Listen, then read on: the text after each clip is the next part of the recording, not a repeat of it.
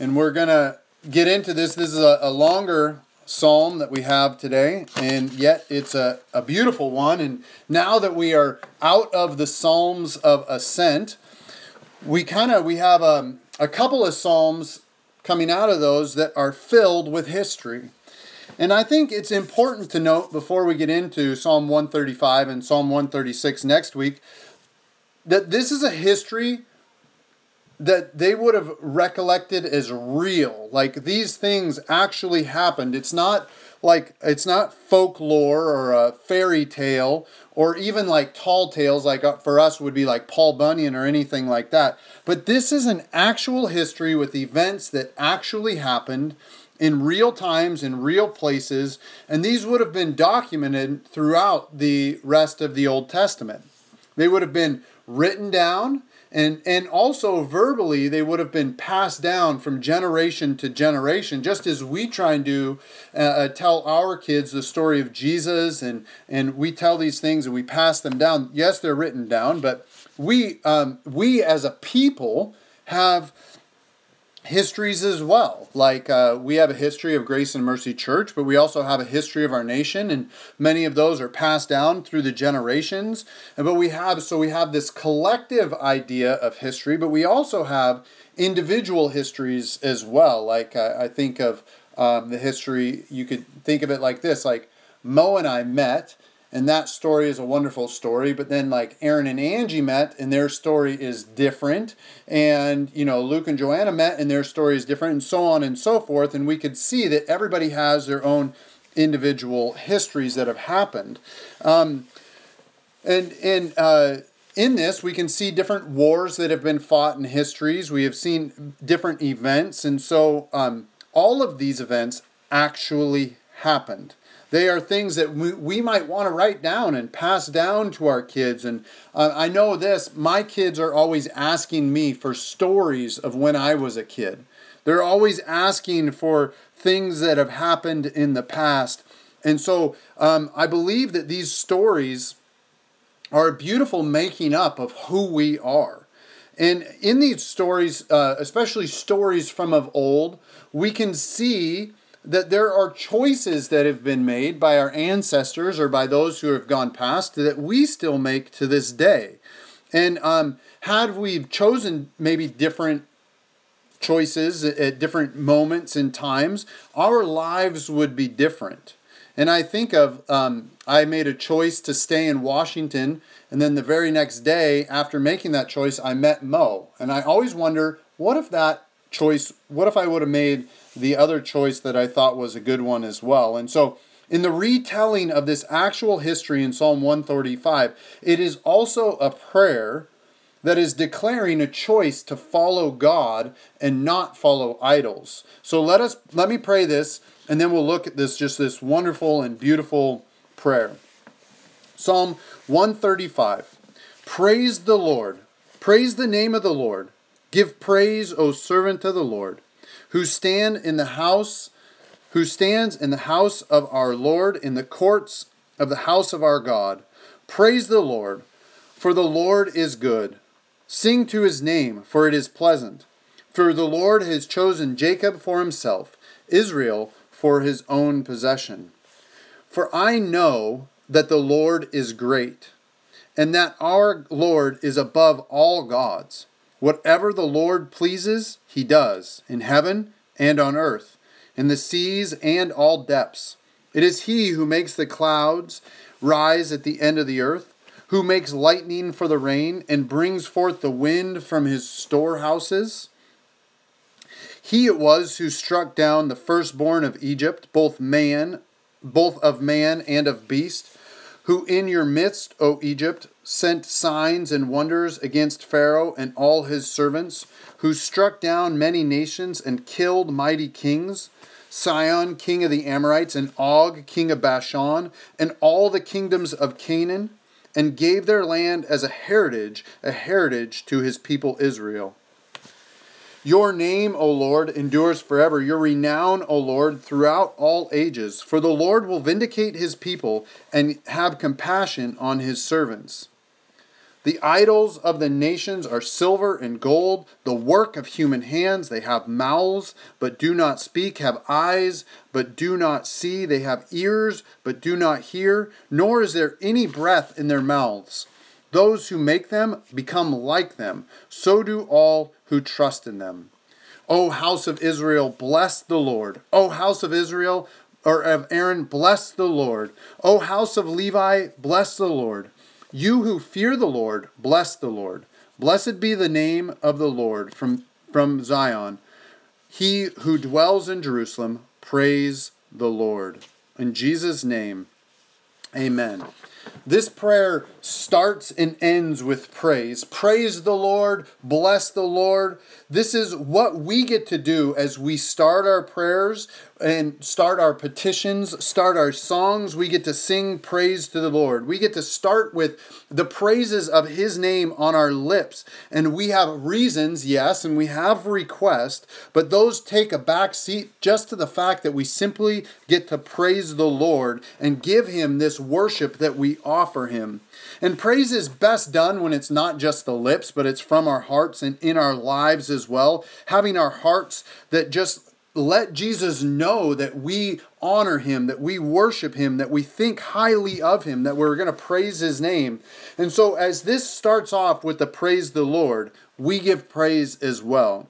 We praise him as we sit in our own homes, as we, we stand and we go forth, and whether we, we go uh, and whatever we do, we praise him.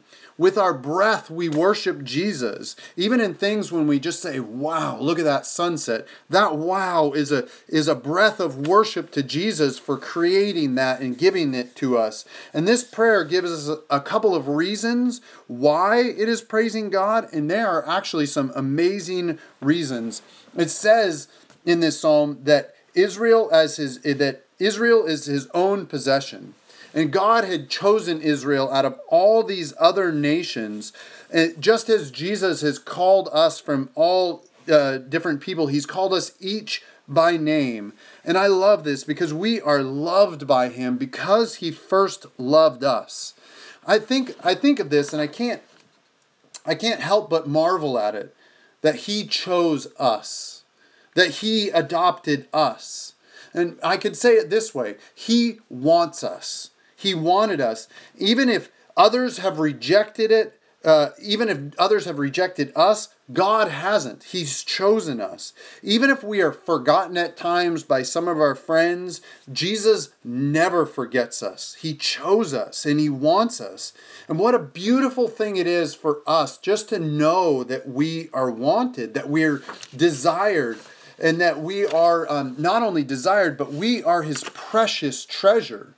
Um, that's what we mean to Jesus. We, it is us who make Jesus wealthy. Yes, he has he has wealth far beyond anything that we can imagine. I mean, the heavens are his and the earth is his footstool. I mean, in heaven streets are paved with gold, and I can tell you as a former paver that if they're paved with gold, then gold is just a common pebble in heaven. That they're just common rocks to him. And yet he invites us to join him and be with him. He wants us there with him.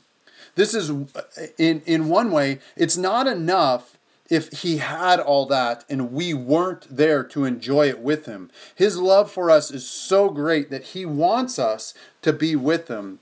And, and this is how much he thinks of us, how wonderful he thinks we are, and how much he is willing to sacrifice for us.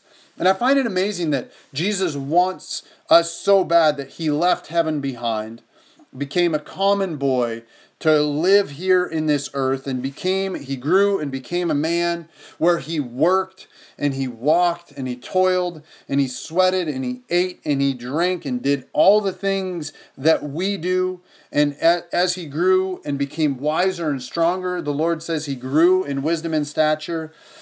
And then one day, he started to preach his message, his message of love and forgiveness of a kingdom that is not like the earthly kingdom, but is his kingdom to come. And in this message, he, he even was showing us that his life was an exchange for ours. That he lived that we might live for him one day and become his very own. His love was so great that he let them put they let he let them put him to death on a cross for us, where he endured the mockery and the flogging and all the earthly pettiness that our rulers and, and, and rulers have devised, um, and they de- devised for, for him, and they put him on a Roman cross so that we that we might be his. And this is love that he laid down his life for his friends. That's what he calls us. That's what Jesus calls us, his friends, so that we might be called a friend for all of eternity. And a life with Jesus is better than any life we could want to live. Amen? Because we are his and he is ours. It is in this beautiful relationship where he is worthy of our praise and honor. He is worthy of everything that we could give him. He is worthy of our every breath and our every step.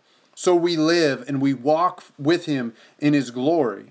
But this psalm also uh, praises God for his creative power we know that not only has he chosen us, but he is all powerful. That it's not just like we got chose by the lesser team, we got chose by the one who is King of Kings and Lord of Lords. I mean, we see and believe that Jesus defeated death, whereas here as humans, we think that this is like this is the ultimate power, like nothing can transform you from death. And yet he arose and defeated death.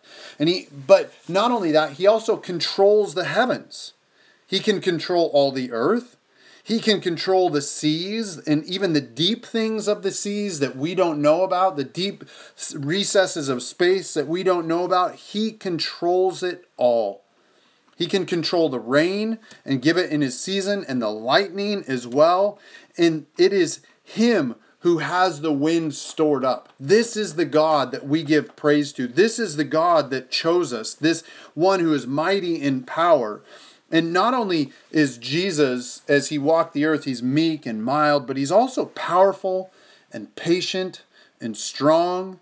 And we praise him for all of these reasons for his power, but we also praise him for his deeds, for his, the very acts that show us his power. Just think of the sins that um, you have been forgiven of. He forgave you those sins. He is that powerful to give you this freedom of forgiveness for all your sins. He's defeated some fierce enemies of shame and guilt that have tried to tear us down. He's defeated those enemies and He's chosen us. He's chosen us, He's powerful, but He's also victorious, and this psalm shows us this. We can see from the middle section of this psalm many of His victories from verse 8 to 12. He's defeated Egypt, where once they were held as slaves, just as our slaves, we are slaves to uh, sin and death. Jesus defeated those as well.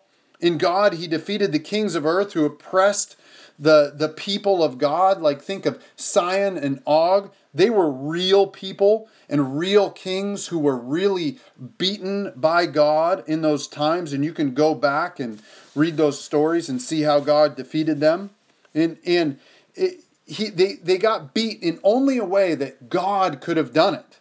There's no other explanation for it other than God did this for us. God, who is the one who won the battle for them. Sure, they had to go out and fight, they had to do some things, but the victory that they got belongs to God. And if God had not been with them, they would not have won. So, but not only is this God victorious, but God also gave them the spoils of the land. They got gold and silver from the Egyptians. The land of the Amorites and the, the Bashan and the Canaanites, God gave them the spoils of war and they gave them the land that they possessed. The people weren't just defeated, but but what was used to once oppose God is now being used to serve God. God can reverse fortunes like that. He does this and he uses the wealth of the wicked for righteous purposes. He can take lands and give lands. He can, and the victory and the spoils belong to him. Now, I, uh, I don't think any of us on this uh, in church today are soldiers, and we haven't fought very many physical wars, and yet we still have victories in God in our life. We may not have gold, and yet there are still spoils of war, the victories that Jesus has won for us. I think of things like forgiveness. What a beautiful gift forgiveness is. What a, what a beautiful gift contentment is. As God gives us contentment, we can just be like, if I have you, Lord, I have enough. And it's a beautiful gift that He gives. And then, and then the, the grace and mercy and faith and hope and love and peace, all these are spoils of war that Jesus won for us so that we are not rejected but accepted. I'm a firm believer that God can still give us material blessings as a part of the spoil, right? However, without these intangible spoils like love and peace and hope and faith that He gives us, they wouldn't serve Him. The intangibles would only serve ourselves. So we can take the spoils of war that our victorious Jesus has given us.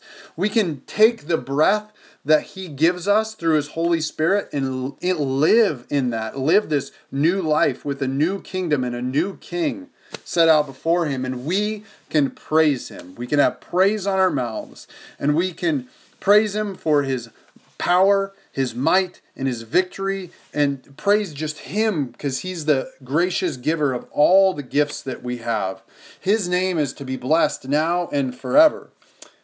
And we say all this However, there is a choice. We don't have to worship Jesus. We don't have to live a life that says, Praise be to you or bless the Lord. We can live a life for ourselves.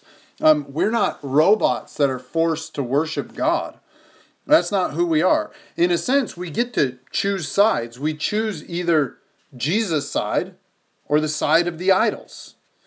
And we know that the church answer is Jesus. That's the side that we always choose now and forever. But in reality, idols don't look like wooden objects or gold objects that we put in a sacred place in our house. Um, they, they don't look like that anymore. In fact, the idols are kind of sneakier than that. They creep into our lives and, and without even knowing it. Sometimes God could have given us the good thing as a spoil of war, and then we take it and we worship him. Think of the Egyptians. They got uh, gold and all that kind of stuff as they le- or, or the Israelites when they left Egypt. They got gold when they left Egypt, and as they left, then they threw it into a fire, and out came a calf, and they worshipped the calf while Moses was on the mountain hearing from God, instead of worshiping the God who actually made them. So idols Idols are man made objects, period. They're full of beauty and wealth, or they can be full of beauty and wealth. They can be excellent and good things that we receive. They are things that are enticing, to be honest. And we can think of idols like this. Think of um, uh, think of things like wealth. If you have wealth, there's a temptation there for that wealth to become an idol. What about fame? Some people crave fame and crave the desire to be known and seen and loved and admired by all those around him. Or some people, maybe they don't crave fame, but they do crave power and prestige, where I need to be above all everyone else and everyone needs to listen to me and come to me and I, I have all the answers. But then we also have these gifts like our homes, our cars, our, our, our bank accounts, our jobs, our education, maybe. We, we have things like our influence that we can worship, like we just need to be influential. Or um, maybe appearances, like just the vanity of, of looking a certain way. All these things can be idols.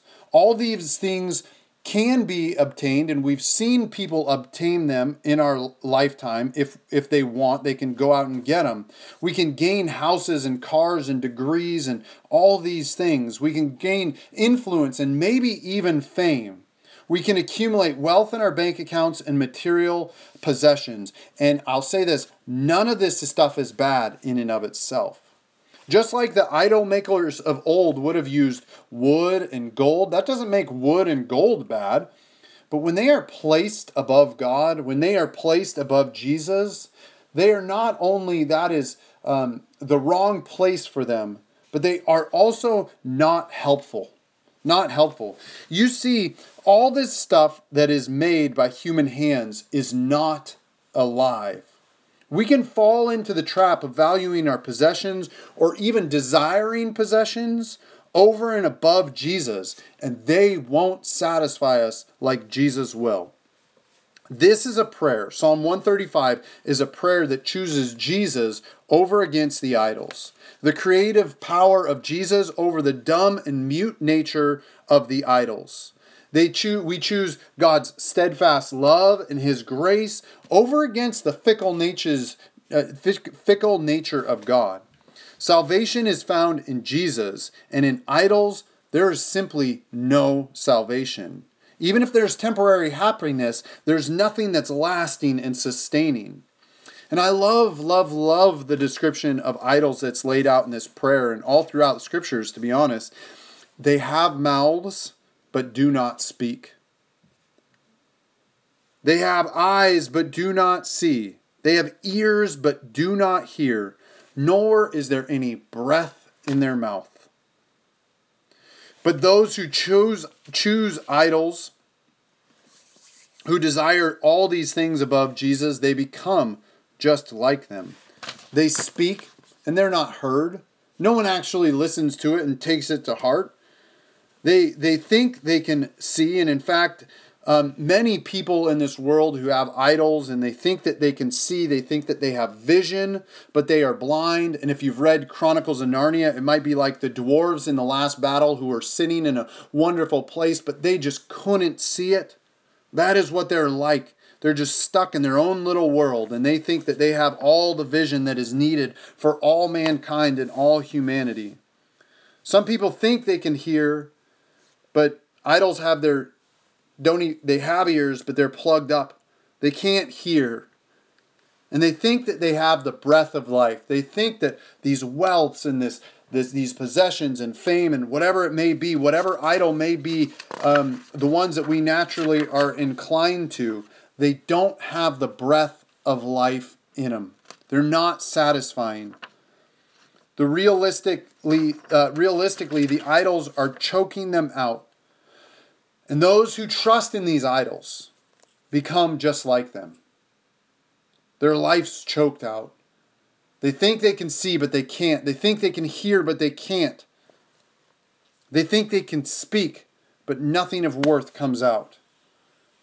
But those who follow Jesus become just like him. Now, idols or material possessions can be used for Jesus as well we can, and I'd argue that we should use things like wealth and power and influence. If we have them, we should use them for Jesus. But nothing ever comes before Jesus. If he asks them to give him up, we do so with joy because he gave everything for us. And they are not above him at all. Jesus told a rich young ruler, Good job keeping the commandments. Now go and sell everything that you have. And the rich young ruler walked away sad because he couldn't give up his wealth. But we, as we walk with Christ, if, if we have wealth and God says, give it up, we say, all right, we trust you. And we walk because our wealth is not where our security comes from. Our wealth is not what we worship. You are, all praise be to you. And if you do this thing, then we just trust you and we walk with you. And if he asks about, because we recognize that wealth and power and position, all these good things, they are tools of God, not gods in and of themselves. They can be helpful, but they will never fulfill us like Jesus. The the they will never um, be worthy of singing praise and giving blessing to. Compared to all these little g gods, Jesus is so much better and in him we can find our life. In Jesus, there is salvation. There is a God who speaks to us and keeps leading us with his still small voice, and we keep following him. There is. Uh, God who has eyes and has the vision to see where we are going and lead us. We can trust his sight even if in moments we cannot trust our own. Jesus also has ears right? He listens as we call out. He listens to our prayers and petitions. He, in fact, he does this, and then he is even praying to the Father for us. He is constantly interceding before God our Father for us. And then Jesus left us a gift, God's Holy Spirit. And the Holy Spirit is a great gift. He breathes life into us. He breathes life into us. The thing that got stuck that stuck with me most of the week was this word breath. Um, is the idols of the nations they have mouths and do not see, but then it says, um, uh, but there nor is there any breath in their mouth. And this word that's used for breath is ruah, and this idea of ruah is the the breath is the creating nature of God. The, the word would be used in Genesis 1 when God created the earth and when God formed man and blew breath into Adam. This w- same word is used, the Ruah.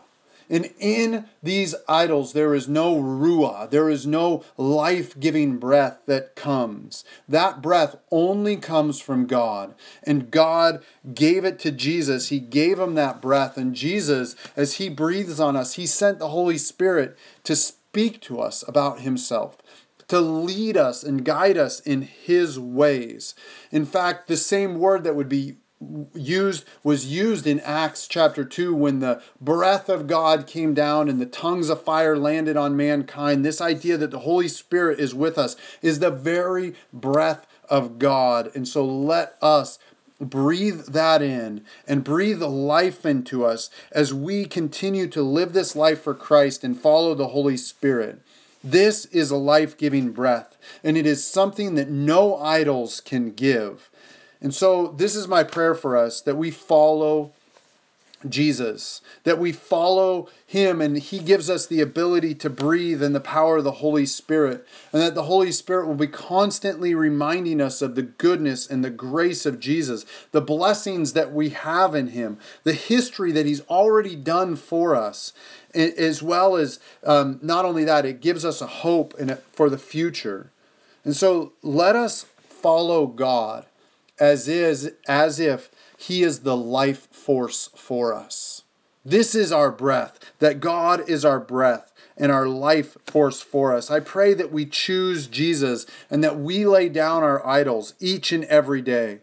I pray that our hope is not found in any great thing that we have, but our hope is found in, in Jesus and Him alone.